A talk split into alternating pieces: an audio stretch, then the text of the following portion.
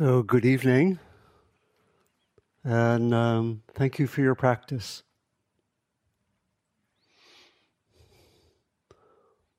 This evening, I want to explore further some themes related to metta, but particularly in relationship to forgiveness.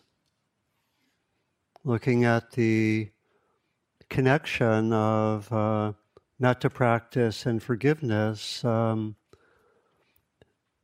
in connection with what we'll be opening to tomorrow, which is metta for the so called difficult person. Actually, difficult person is not an accurate translation. It's kind of a, I don't know, a softening. In the original language, the term is the enemy. but again, in relation to what Gullu, Gullu was saying, my understanding with talking with uh, people who are knowledgeable about um, the meaning of the enemy in the context, let's say, of uh, village life in what's now India, is that there was generally someone in one's community who might be called the enemy, but it was kind of a friendly enemy, like one's nemesis or something like that. Uh, you know, the way that you have maybe have someone at work who just know, you know is going to counter all your good intentions. Anyone have someone like that? Okay a candidate for the difficult person. I look forward to talking Gullu with you, whether that, that resonates with what with you know. And so I'll be looking at forgiveness, but first looking at some of the themes that we've been exploring uh, in the talks, particularly looking further at the theme of purification and what Gullu was opening up to in terms of, we were looking at in terms of how metta can really uh, touch our depths. And then I'll, then I'll focus uh, more, um,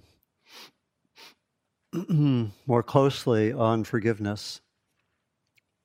So I want to invite you again, as uh, we've mentioned a few times, to set your intention to be with the talk as um, as practice, and I'll do the same.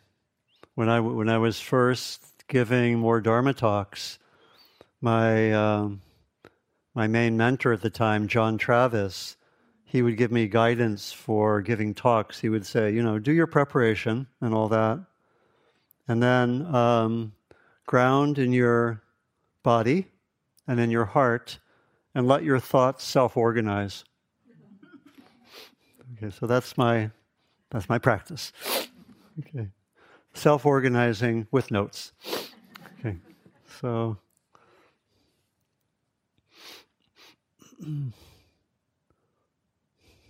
So, first, a reminder that our metta practice is a training. And it's really helpful to keep on remembering that, that we're we're training in, in different capacities. One way of talking about it that I like a lot is that we're training to lead with our kind hearts, to lead in our own experience, in our interactions, and so forth. And again, uh, we can sometimes do that uh, with the metta practice, sometimes we can do it by asking a question Where's my heart at right now? a great daily life practice. Where's my heart at right now? Am I present? Am, I present to my heart?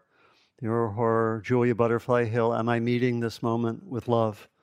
Right? We can ask that question. And I, I love the asking of questions as an aid to practice. Just it can really be enlivening.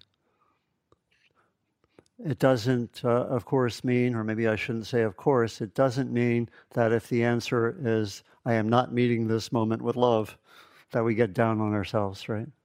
but it's more like an invitation. Just like the metta phrases are invitations t- to the heart, they're not demands.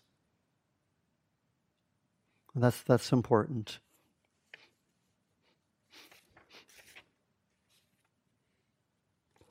So, a few further words about uh, what we're calling uh, purification. We could call it also transformation. We're, we're recognizing that, uh, I think, as Kyra Jewel said, metta calls forth its opposite at times.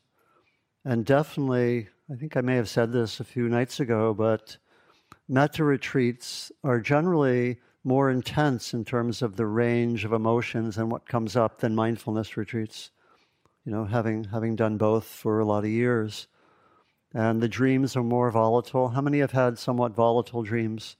Oh, good sign. Very good. Very good. And so uh, things can come up, and, you know, that which um, really maybe is in the way of metta can come up in various ways, you know, and we, and so we talked about, uh, various ways that um, metta practice can be hard. Some of the challenges of metta practice, and you know, I talked some about that. Kyra Jewel talked about it. You know, distraction. Um, I love what we sometimes call metta muddles, where you've been repeating. We've been repeating the phrases so many times that sometimes they come out in really strange forms. How many have noticed something like that? Yeah. You know, I, I have a few that I've written down that from my own uh, experience. Instead of may I be happy and uh, contented, may I be happy and cemented. may I be free and live with ease. Instead of that, may I be free and live with lice.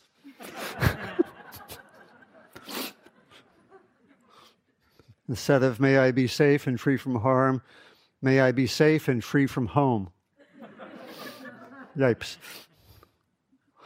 And I remember uh, Sally Armstrong once said she had had um, just in, in, a real metta muddle. She said, "May I be free from something."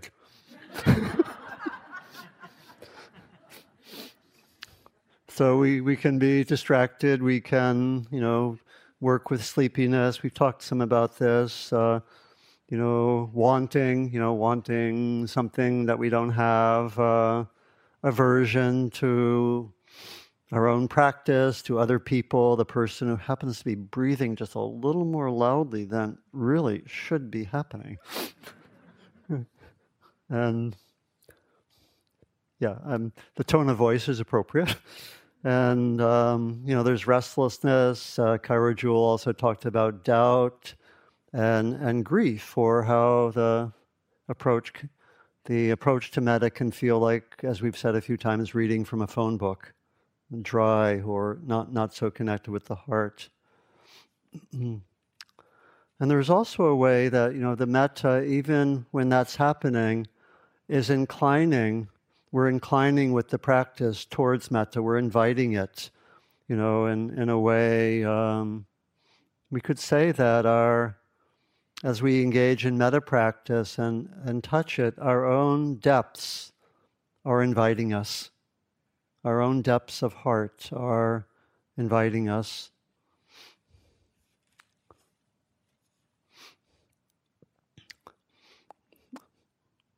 Dr. Martin Luther King Jr., whose birthday is tomorrow, and I'll be, I'll be quoting from a few times, he said, There is within human nature an amazing potential for goodness. We're inclining towards that and, and feeling it and, and noticing it some. And we notice what gets in the way. I don't know if we've named it so far, but in some of the teachings about metta, it's said that there's a near enemy and a far enemy. You know, sometimes we call it like the near opposite and the far opposite. The near opposite or the near enemy, near opposite, I think, is, is Larry Yang's phrase. And he taught this metta retreat in January for many years, as you know, um, colleague many years. And uh, the near opposite is is when the metta.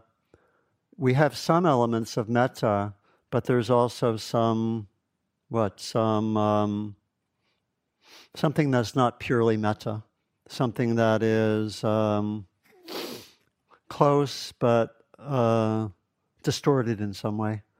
And so it's a really beautiful, subtle teaching because the teaching is that all of the Brahmavihara, compassion and joy and equanimity, also have near enemies. Gullu talked about indifference is traditionally the near enemy of equanimity.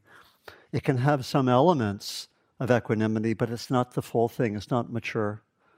And for loving kindness, it's a kind of uh, attached or compulsive metta or love you know, kind of po- could be possessive, grasping in some way. And of course, that comes with the territory, right? So it's it's natural. And the um, the far enemy is, is more obvious. It's the opposite. So the far enemy of metta is hatred. That's, that's easier to see. You know, and it's interesting for compassion, the near enemy is um, pity. So there can be some warmth and some compassion, but there's some sense maybe of superiority or distance. You know, I, I think of um, a friend who um, spends most of his time in a wheelchair. He was at the grocery store. Someone came up to him and I think manifested the near enemy of compassion, said, You know, I admire you so much living with the wheelchair. You know, if it was me, I would kill myself. oh, not quite the genuine thing, right? right? But but some elements there, right? So interesting. so in the purification practice, we work sometimes with some of the states that we've mentioned. Things can come up that, in a way, uh, maybe block our heart from block our hearts from manifesting metta. You know, or they can be, you know, aspects of our own uh, wounds or our own unresolved pain, or um, could be our grief, as Kyra Jewel was exploring. It could be aspects of anger or self judgment, judgment of others, things come up, you know, things come up in the metta, and um, how to work with these um, really difficult states that come up, such as such as the one I mentioned, could be fear. Fear can come come up, anxiety. Metta can bring these up, and um, I like the Tibetan slogan I think it's from the Lojong teachings turn all obstacles into the path of practice. Put that on your refrigerator. turn all obstacles into the path of practice.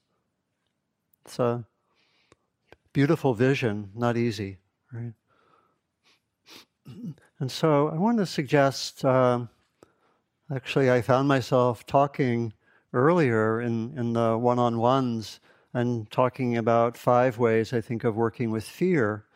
And I thought I thought they were they were good, and I thought I'd I'd pass them on this evening. And and along the way, I added two others.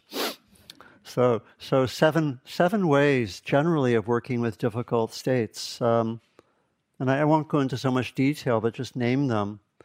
Um, I think the first one is quite important when we're having challenging states come through, it's really important almost right away to clarify the level of intensity and whether it's workable or not.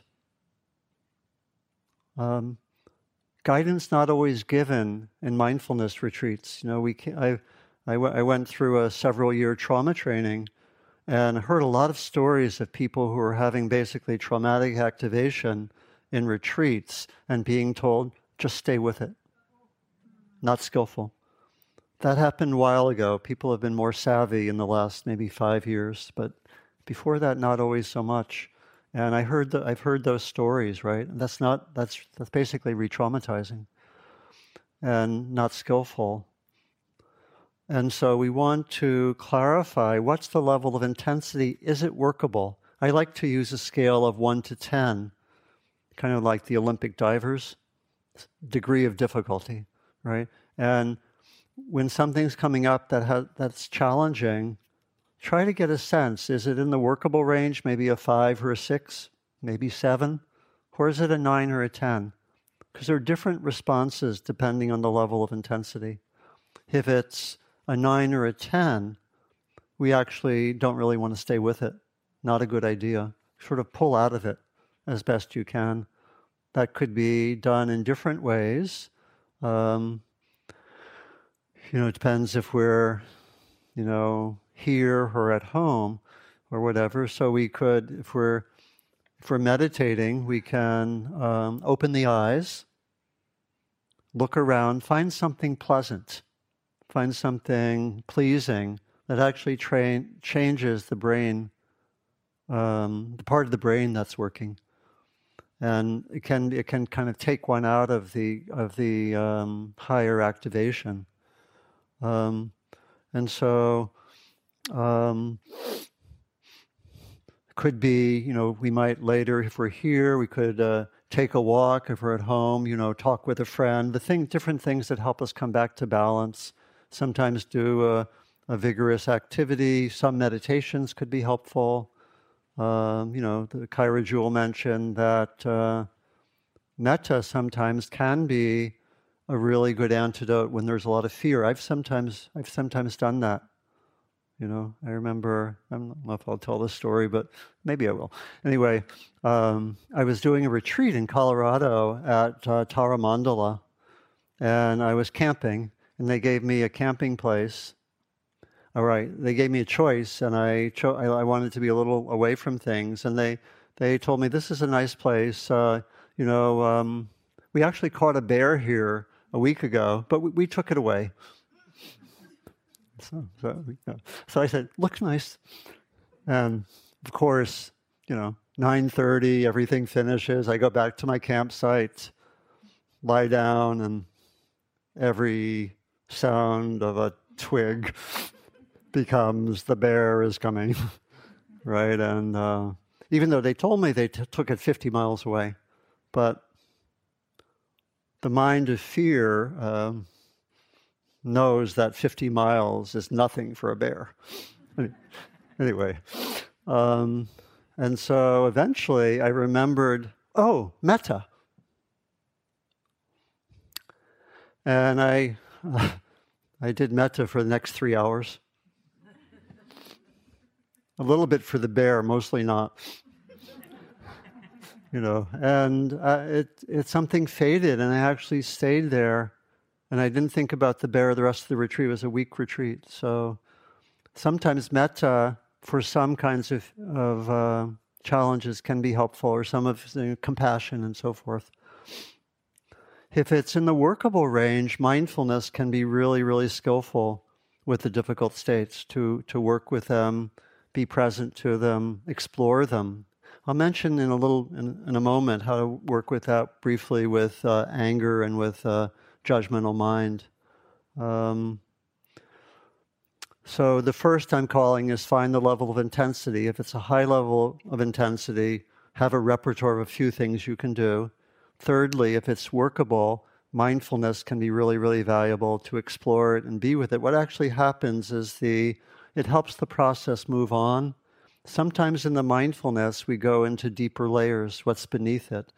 A lot of the difficult states are kind of being, um, mm, they're coming out of some unacknowledged or unprocessed pain or wound that we can sometimes touch anger is like that a lot. You know, some you know maybe you've experienced that, but sometimes when we're with anger and stay with it, it can turn into sadness or grief. It can be beneath the anger, and then sometimes it I've experienced uh, it turns can turn into love. It's quite interesting. I'll say a little bit more about that. So mindfulness as a a third. A fourth is to bring in some self compassion. You know, I'm going through a hard time. Could be that three part self compassion practice, you know, to acknowledge this is hard. Number two, uh, recognize it as a common human experience. And third, just offer some kind words. That can be a two minute practice, or we can do the more extended compassion practice. Um, body practices like the vagus nerve practice that Kyra Jewel gave us, or yoga or qigong, can sometimes be really balancing, grounding, regulating of the body, can be quite helpful. I'm sure a lot of you do that. How many of you do that sometimes with difficult states? That's it's very very helpful. Um, a sixth is to deliberately bring in joy, beauty, something that really is nourishing. You know, to you know, here if there if you if you're in a difficult spell, be with the trees, be with the beauty outside. You know, I'll mention, I mentioned to a few of you a practice that actually came out of uh, Kyra It came out of when we did the Brahma Vihara retreat together last year. I, I think, I'm sure I told you this, but we were, you know, it was a Zoom retreat, and uh, we were doing all four of the Brahma Vihara over seven days. And for mudita, I just started walking, you know, taking my walks around my neighborhood. I live in uh, Berkeley, kind of in a residential neighborhood. And I would just walk around and I would offer mudita to the trees and the f- flowers and the bushes. And it, they're not as complicated as our difficult people. And there was something that was just incredibly uh, joyful. I was just, oh, may you continue to blossom. Oh, may you, may you keep growing well. And, you know, something like that. And it was something, you know, you can try it out here, you know, and see if it works for you. Not, none of these work for everyone, but something, I still do it. It was a year ago, almost a year ago, we did that retreat. I still do it when I take walks and, you know, bring in people also, and, you know, doggies and so forth. And, uh, but you can do at home, you know, could be music or dancing or art, something like that, that really brings joy and, and that's nourishing, you know, in, in a difficult time. And of course, that's been, you know, that's that's been used by many practitioners over over many many years. Um, and let's see, and then the the seventh, I won't go into so much depth on, but this is really bringing a deeper inquiry to some of the patterns, kind of the deeper patterns or the chronic patterns that might be connected with my fear or my anger or my being judgmental. You know, there might be, for example, a limiting belief that I've had maybe since childhood that I've got either from family or from society, I'm not okay, or I don't really belong, or something like that. And that can be that can be linked, uh, almost like generating some of the more regular expressions of judgmental mind. And they can be worked with and transformed. That's, that's more than I can talk about right here. But it's, um, in, in the long run, we want to get at some of those uh, deeper things we carry with us. A lot, you know, a lot for a long time, from often from childhood. How many of you are actually almost like recognizing some of that when it appears for you? Yeah, because it's that's great. so, just a few words about anger, and then a few more words about working with a judgmental mind. Again, mindfulness can be really, really helpful with something like anger. And as I was uh, mentioning, you know, um, anger sometimes is seen just negatively. And I think sometimes we get that in the translations from the Buddhist texts. And I, I think some of the translations are, are questionable.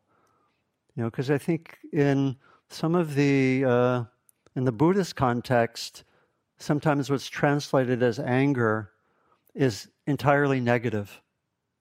And in, in, con, in Western context, the way we use the language here, anger can also have positive dimensions. You know, it can be uh, anger at injustice, for example, right? Uh, and you know, in uh, Western traditions, you know, you, you have basically um, it can be very confusing because anger is often criticized, but then we have, you know, um, God gets angry, the Jewish prophets get angry, Jesus gets angry, right? So, and then anger is one of the seven deadly sins. So, what's going on? You know, basically, uh, one person who wrote a book on anger said it's the most confusing emotion in in Western culture. But I, but I, in my experience, I, I had one retreat where I was angry for about seven days in a row, about 16 hours a day.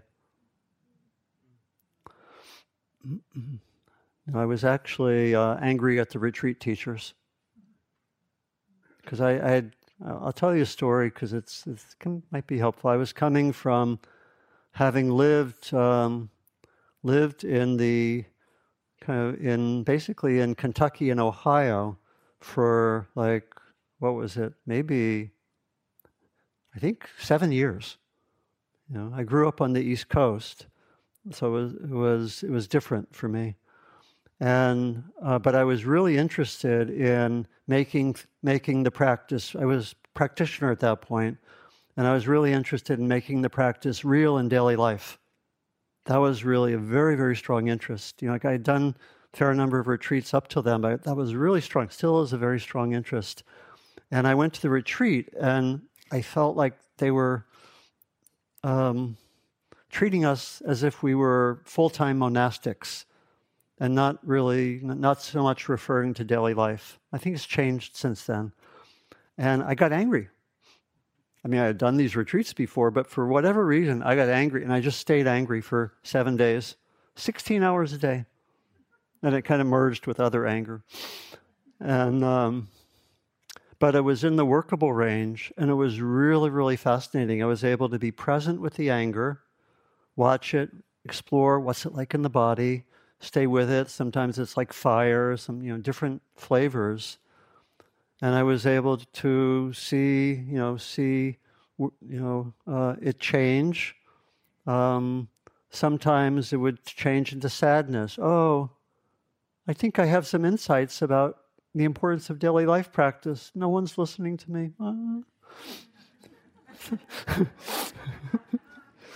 right, or something like that. Or and I would stay with the sadness sometimes, and sometimes the sadness would go into love. Oh, I really care about this community.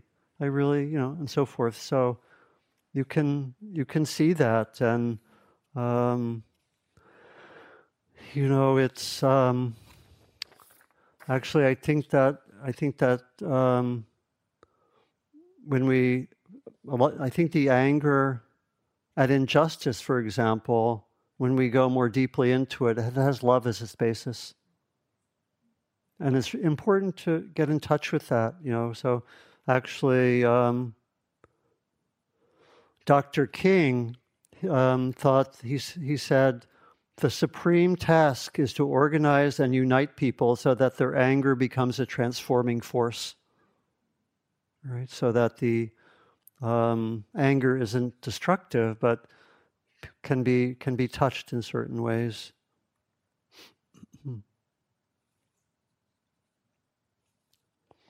This is from the 19th century from George Sand, who was a, a writer.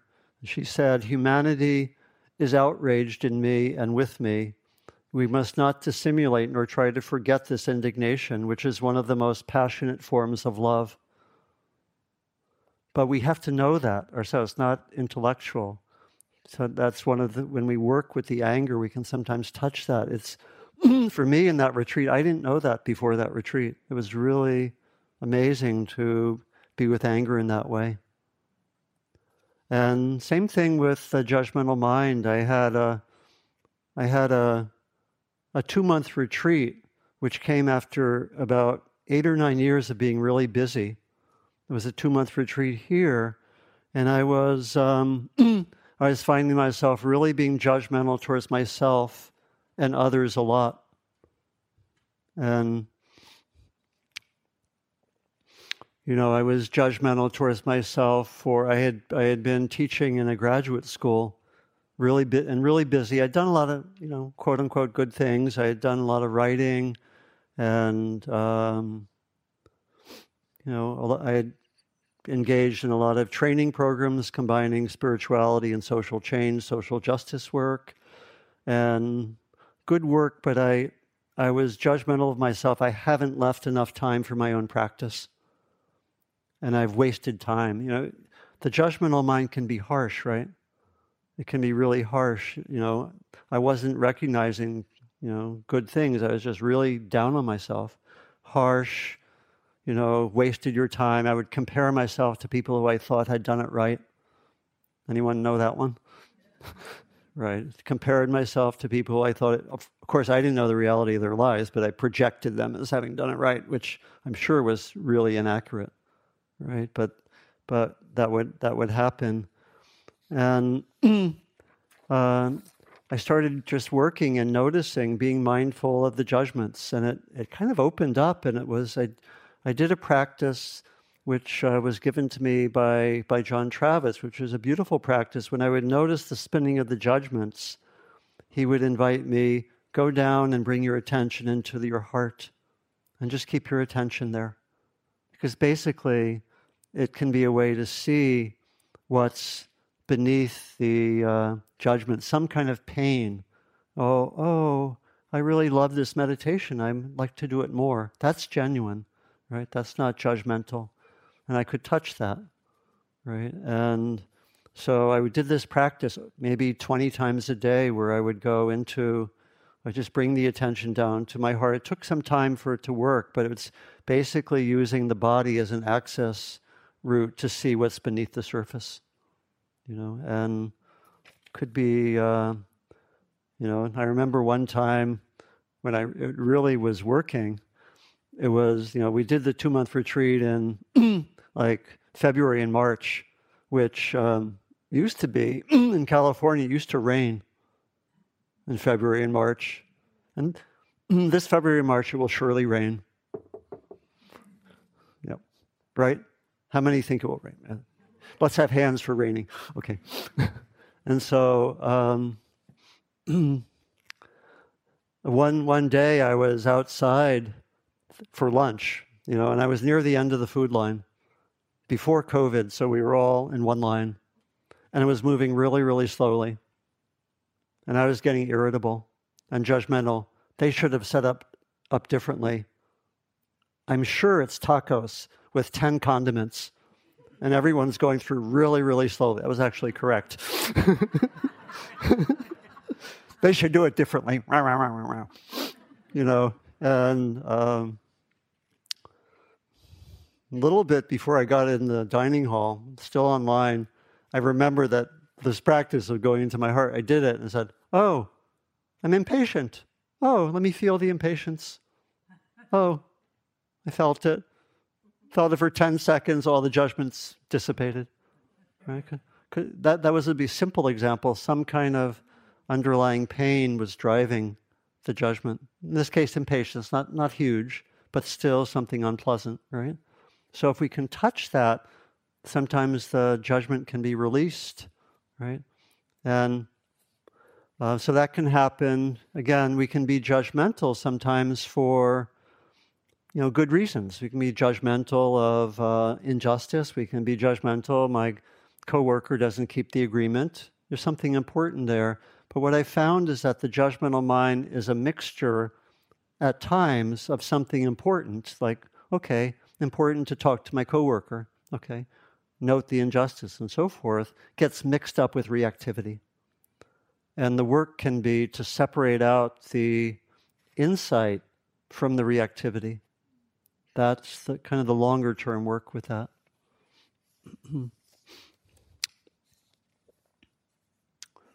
I'll just say a few words about the, um, or maybe I'll back up one sec. That's just to say that for a lot of the, those difficult states that come up, they can carry some insights or some gifts. And our practice is to learn how to work with them and transform them so that we keep the insight or the gift and work through the reactivity. And that's the kind of the formula. You know, something like I'm judgmental of my coworker for not keeping the agreement If I stay in judgmental mind and talk to my coworker, it's not going to go well. You know, if I have power, I can get my way, but that's still not going well, right? But if we're equals, it's it's going to lead to to friction and lack of cohesiveness. And so, if I do the inner work and preserve, okay, it's important to me that we keep agreements, and I work through the reactivity about it, then I can bring it bring it up in a skillful way, in a way which is the person is no longer my enemy, but my, you know, my coworker. We're trying to reach resolution. and just to say a little bit, I had had a lot here I could have said, but for reasons of time, I'll just be brief. That um, Gullu was talking about the way that metta really touches our depths. That it um, it can take us into the depths of our being. You know, the, the Buddha talks about this mind and heart are radiant, but they get co- the heart and mind get covered over.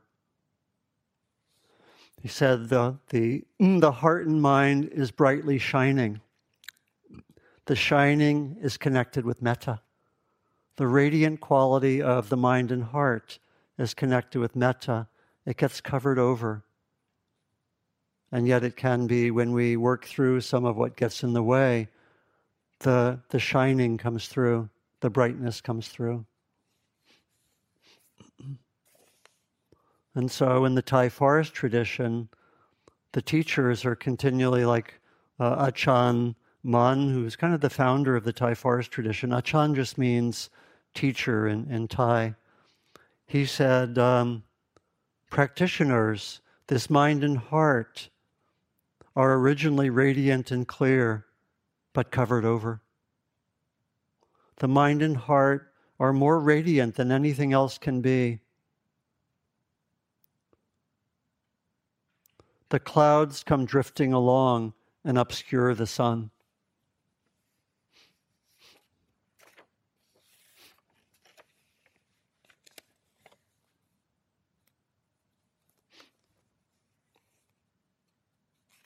And so I want to talk about forgiveness really for the rest of the talk in the context of uh, metta for the difficult person, because forgiveness is one of the tools we can work with in being with people who are difficult for us.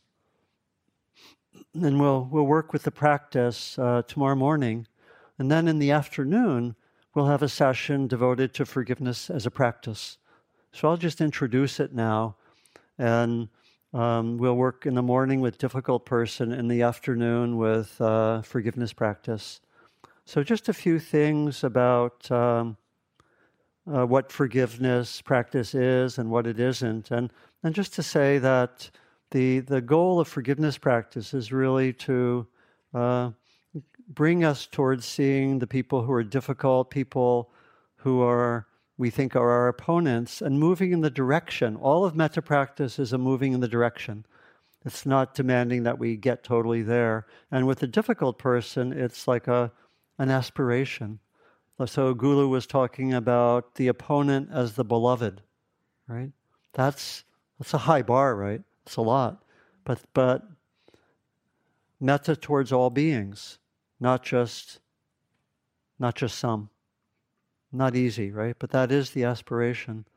Again, it's I think it's linked with recognizing that all beings have, you know, this Buddha nature, this radiant being, and it gets covered over. And if we see beings, if we know in our own selves how our own radiance gets covered over, we can more readily see, you know, I guess what you were talking about, Christ in his distressing disguise, right?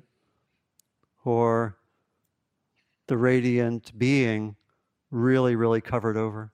If we know that in ourselves, we can more readily see in others that the whatever, the unskillful words, actions, and so forth are not the deepest nature of this being. Not easy to see with some, right? But that's that's where it's pointing to.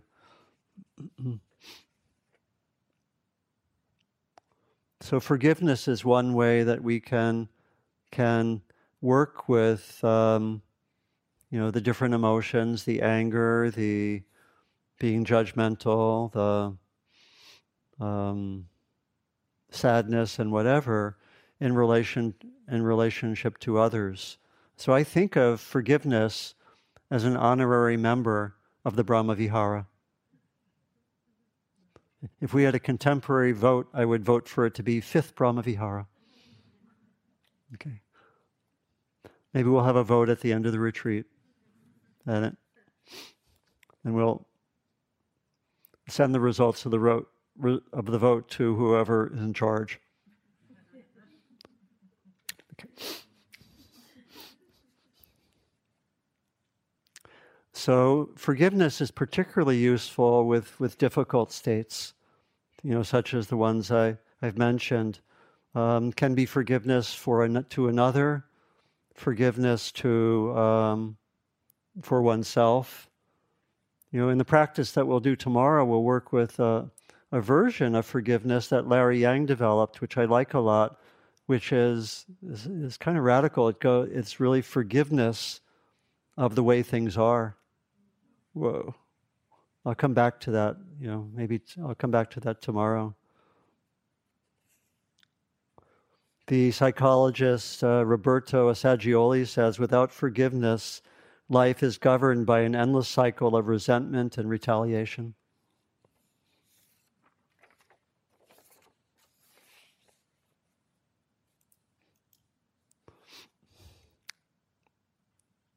This is from President John Kennedy. Forgive your enemies, but never forget their names. So that's not exactly the same flavor. But anyway, I'll, re- I'll read one more like that. This is from Oscar Wilde.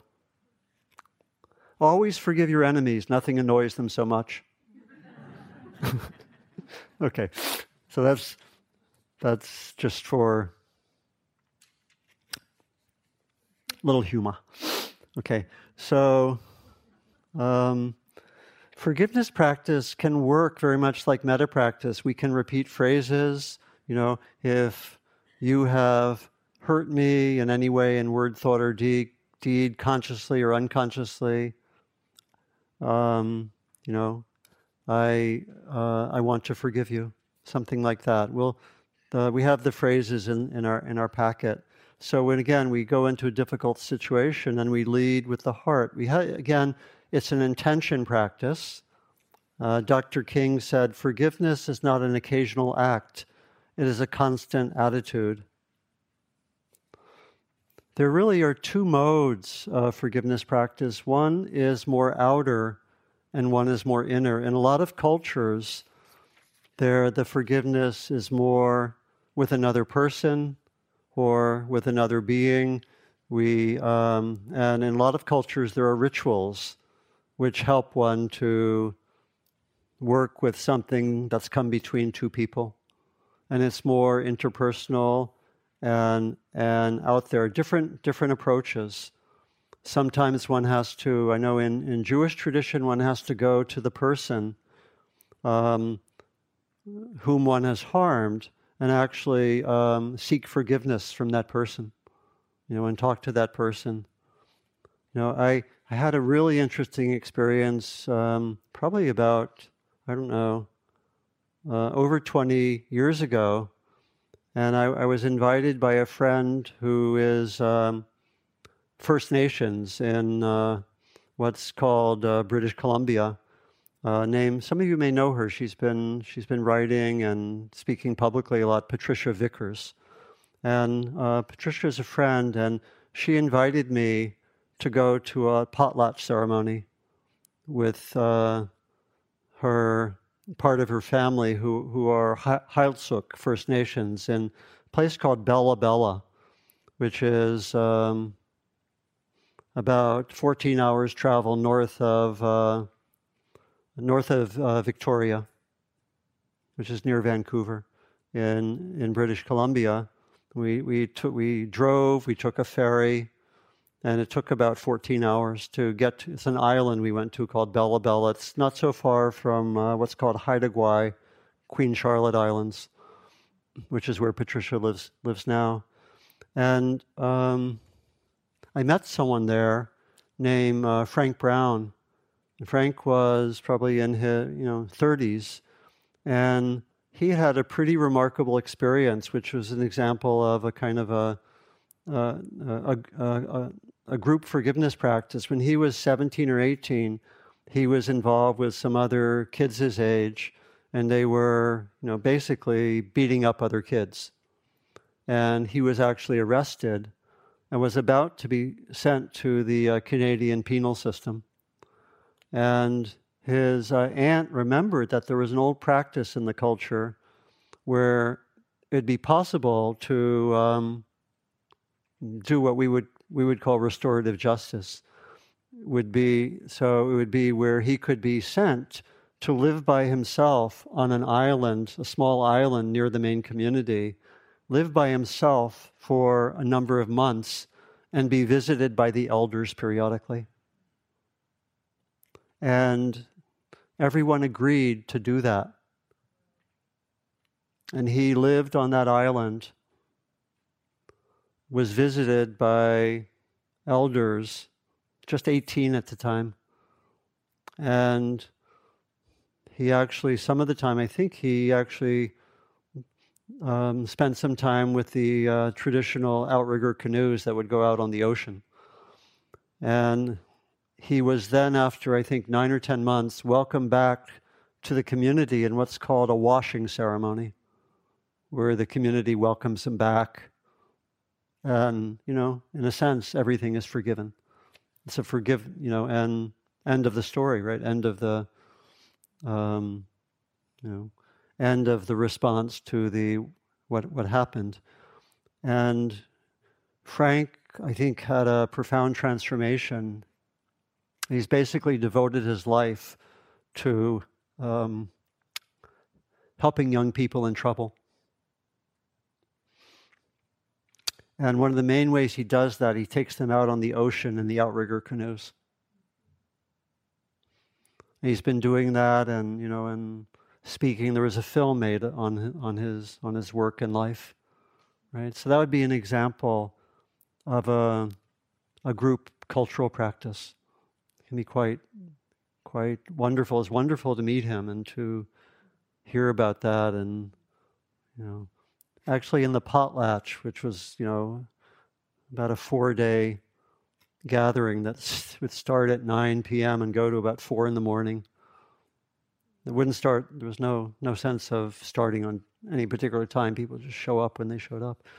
But there were, there were forgiveness practices in that um, in that ceremony over the days. Forgiveness for, particularly for um, um, sexual abuse. It was quite quite powerful and intense. There were meetings between perpetrators and and, and victims in ceremony. It was quite something. And I, I was a witness. I was, you know, one of about there were probably three or four hundred people there. I was one of about twenty non-native people and um, so they're outer practices, and we we do that. We'll do the forgiveness as more as an inner practice, you know, which is the way that it's been done more, you know, in in this tradition. I think it could be expanded, but it'll be more of an inner practice where we, you know, where we really um, work through phrases with inclining ourselves towards forgiveness, kind of like in the phrase I, I said, if I have hurt you in word, thought, or deed, may I be forgiven. And it's important just to say, you know, a few things that, um, you know, that, um, let's see, where'd this go? Oh, that, you know, that forgiveness is not, because um, it can be confusing. So, um, let me see, where are. Okay. Maybe it's later. Yeah, forgiveness is um, not about condoning what happened. It's not about forgetting what happened. It's not about excusing what happened. It can go hand in hand with strong action, right? It's more like a working with what we carry still, the reactivity, the pain. It's kind of a, a healing and transformation of what I carry. You know, my own way that I'm still caught or reactive. Uh, Jack Kornfield has a line that forgiveness is giving up hope for a better past. Hmm. So it's not about excusing, it's not about saying that this was okay. Hmm. It also, um, forgiveness can't be rushed, right? We can't say, okay, just like metta for a difficult person or for something, we, we incline in that direction. In some forms, you know, some relationships, we're not ready for forgiveness. We have to hang out with the anger for some time, right? And so, can't be rushed, can't decide to do it. It's more of an inner organic practice.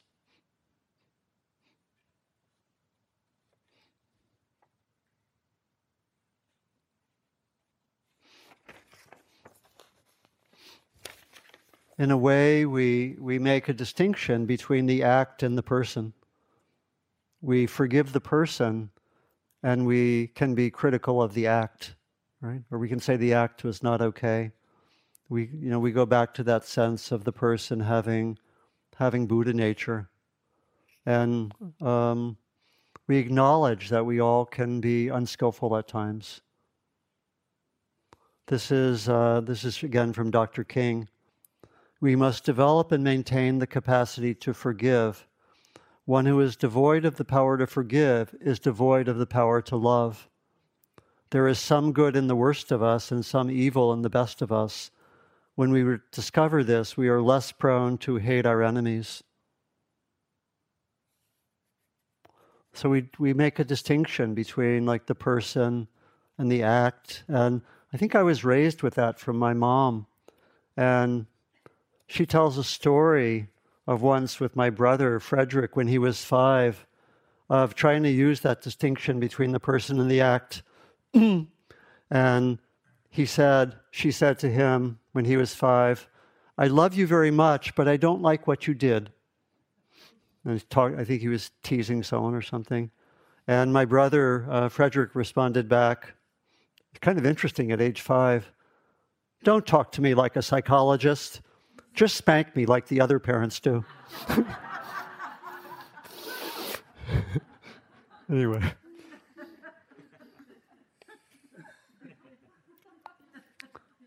This is from uh, Bell Hooks, also honoring one of our dear, recently departed. For me, forgiveness and compassion are always linked. How do we hold people accountable for wrongdoing and yet at the same time remain in touch with their humanity enough to believe in their capacity to be transformed. Yeah. And we'll see tomorrow, we start with easier situations or people to forgive, and we go towards the harder ones. Some of you, how many people came here especially to do metta for your most difficult person? Many of us come to retreats and you'll be disappointed because tomorrow morning I'll say, We'll do metta on a scale of 1 to 10 with your difficult person who is a 5 or a 6, not the 9 or 10, sorry. So we st- it's like training. We start where it's easier.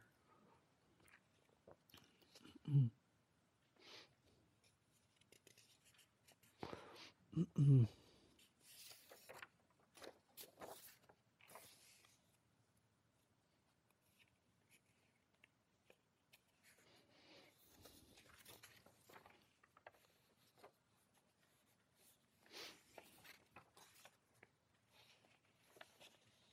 So I think I'll I'll finish with uh, another another story. Um, I had I had some stories. Um, I think about 15 years ago, I was invited to a gathering which took place at the Abbey of Gethsemani in Kentucky, where Thomas Merton was a monk. And they brought together people who were interested in the connection of inner work and social change. And there were people from all over the world. And um, I met and spent time with um, two people. I mean, there were, I think, about 40 people there, 40 or 50 people. And I spent uh, time and got to know some, um, two people from uh, South Africa.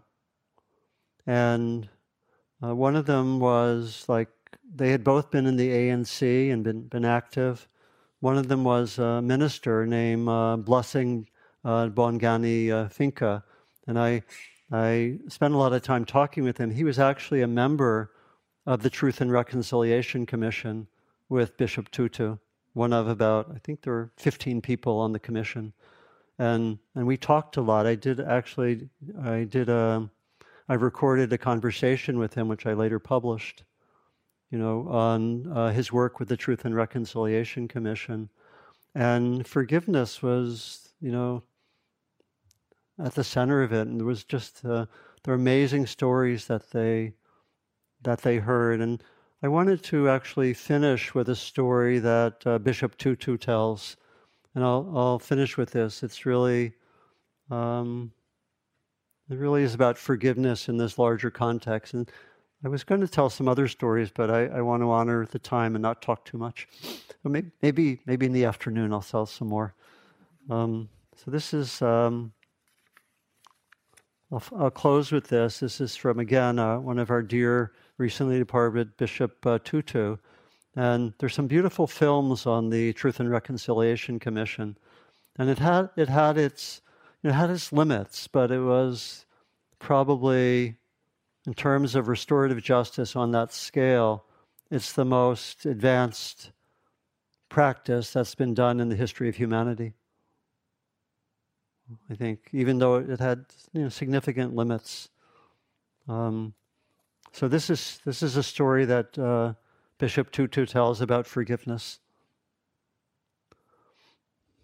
I think back to my time as chair of the Truth and Reconciliation Commission in South Africa.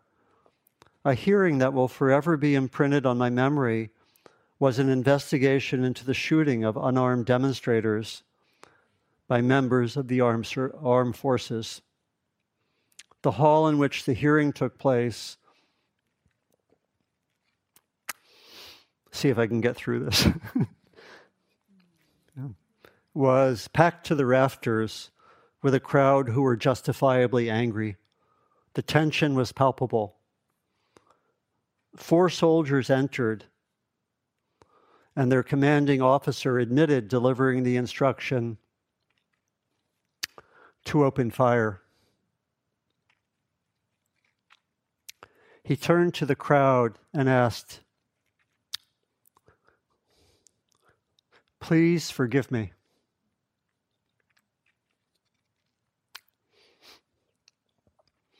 The crowd, the crowd then did something that none of us could have predicted.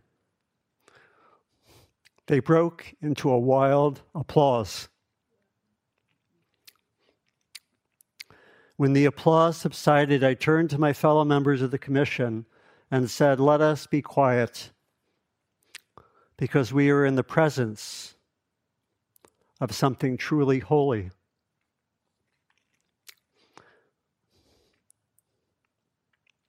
Forgiveness is never easy or cheap.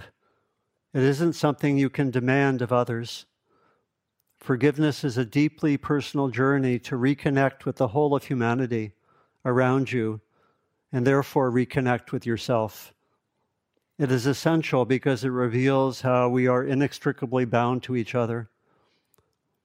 As I have said before, there is no future without forgiveness.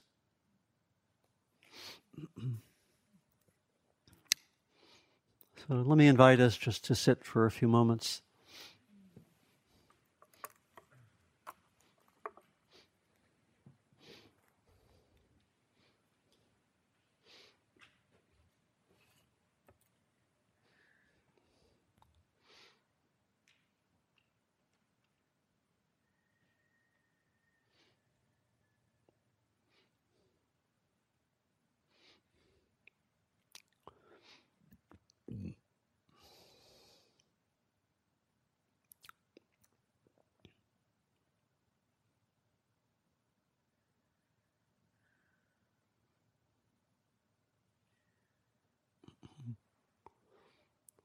So we'll be continuing now to practice metta with walking and the chanting at nine. And we're continuing to, as it were, build the metta muscle that will help us uh, tomorrow to bring the metta to where there's some challenge or difficulty with another, with oneself perhaps, both through the metta with the difficult person and with the forgiveness practice. So continue to, we'll continue to practice to um, continue to have the metta get stronger, to be, be able to be with um, you know these further ways, these further further um, areas that are more challenging, where we still want to bring the kind heart. So. Thank you for your kind attention.